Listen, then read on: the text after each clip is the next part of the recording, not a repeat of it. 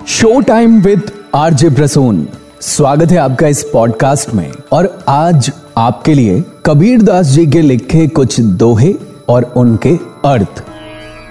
कबीर दास जी कहते हैं, बोली एक अनमोल है, जो कोई बोले जानी।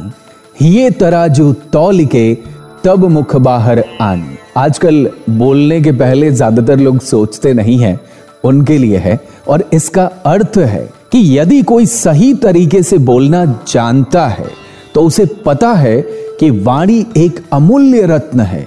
इसलिए वह हृदय के तराजू में तोल कर ही उसे मुँह से बाहर आने देता है। यानी कुछ भी, कहीं भी, कभी भी बोलना बुद्धिमता नहीं है।